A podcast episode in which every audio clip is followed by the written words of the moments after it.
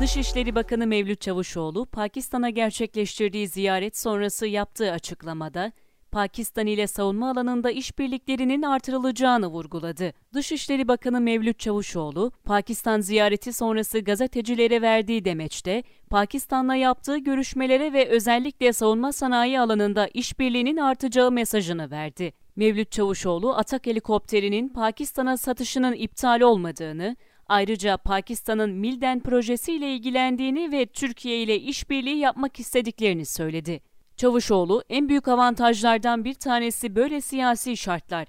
Engel yok bizim savunma sanayi ürünlerimizin ihracatında. Atak helikopterinin motorlarını satın alma konusunda Amerikan Kongresi'nden izin çıkmadı. Bu alanda birlikte çalışacağız. Amerika üzerinde baskımızı artıracağız. Denizaltı projesinde bizimle işbirliği yapmak istediklerini söylediler. Milgem savaş gemilerinin üretimi devam ediyor. Onların iki tanesi de Karaçi'de üretilecek ifadelerinde bulundu.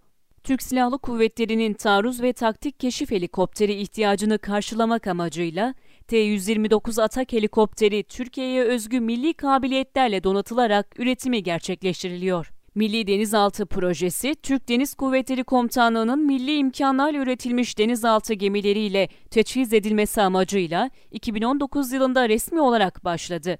Milden projesi kapsamında geliştirme faaliyetleri başlatılan milli denizaltıların 2030'lu yılların ikinci yarısından itibaren Deniz Kuvvetleri Komutanlığı envanterine alınacağı tahmin ediliyor.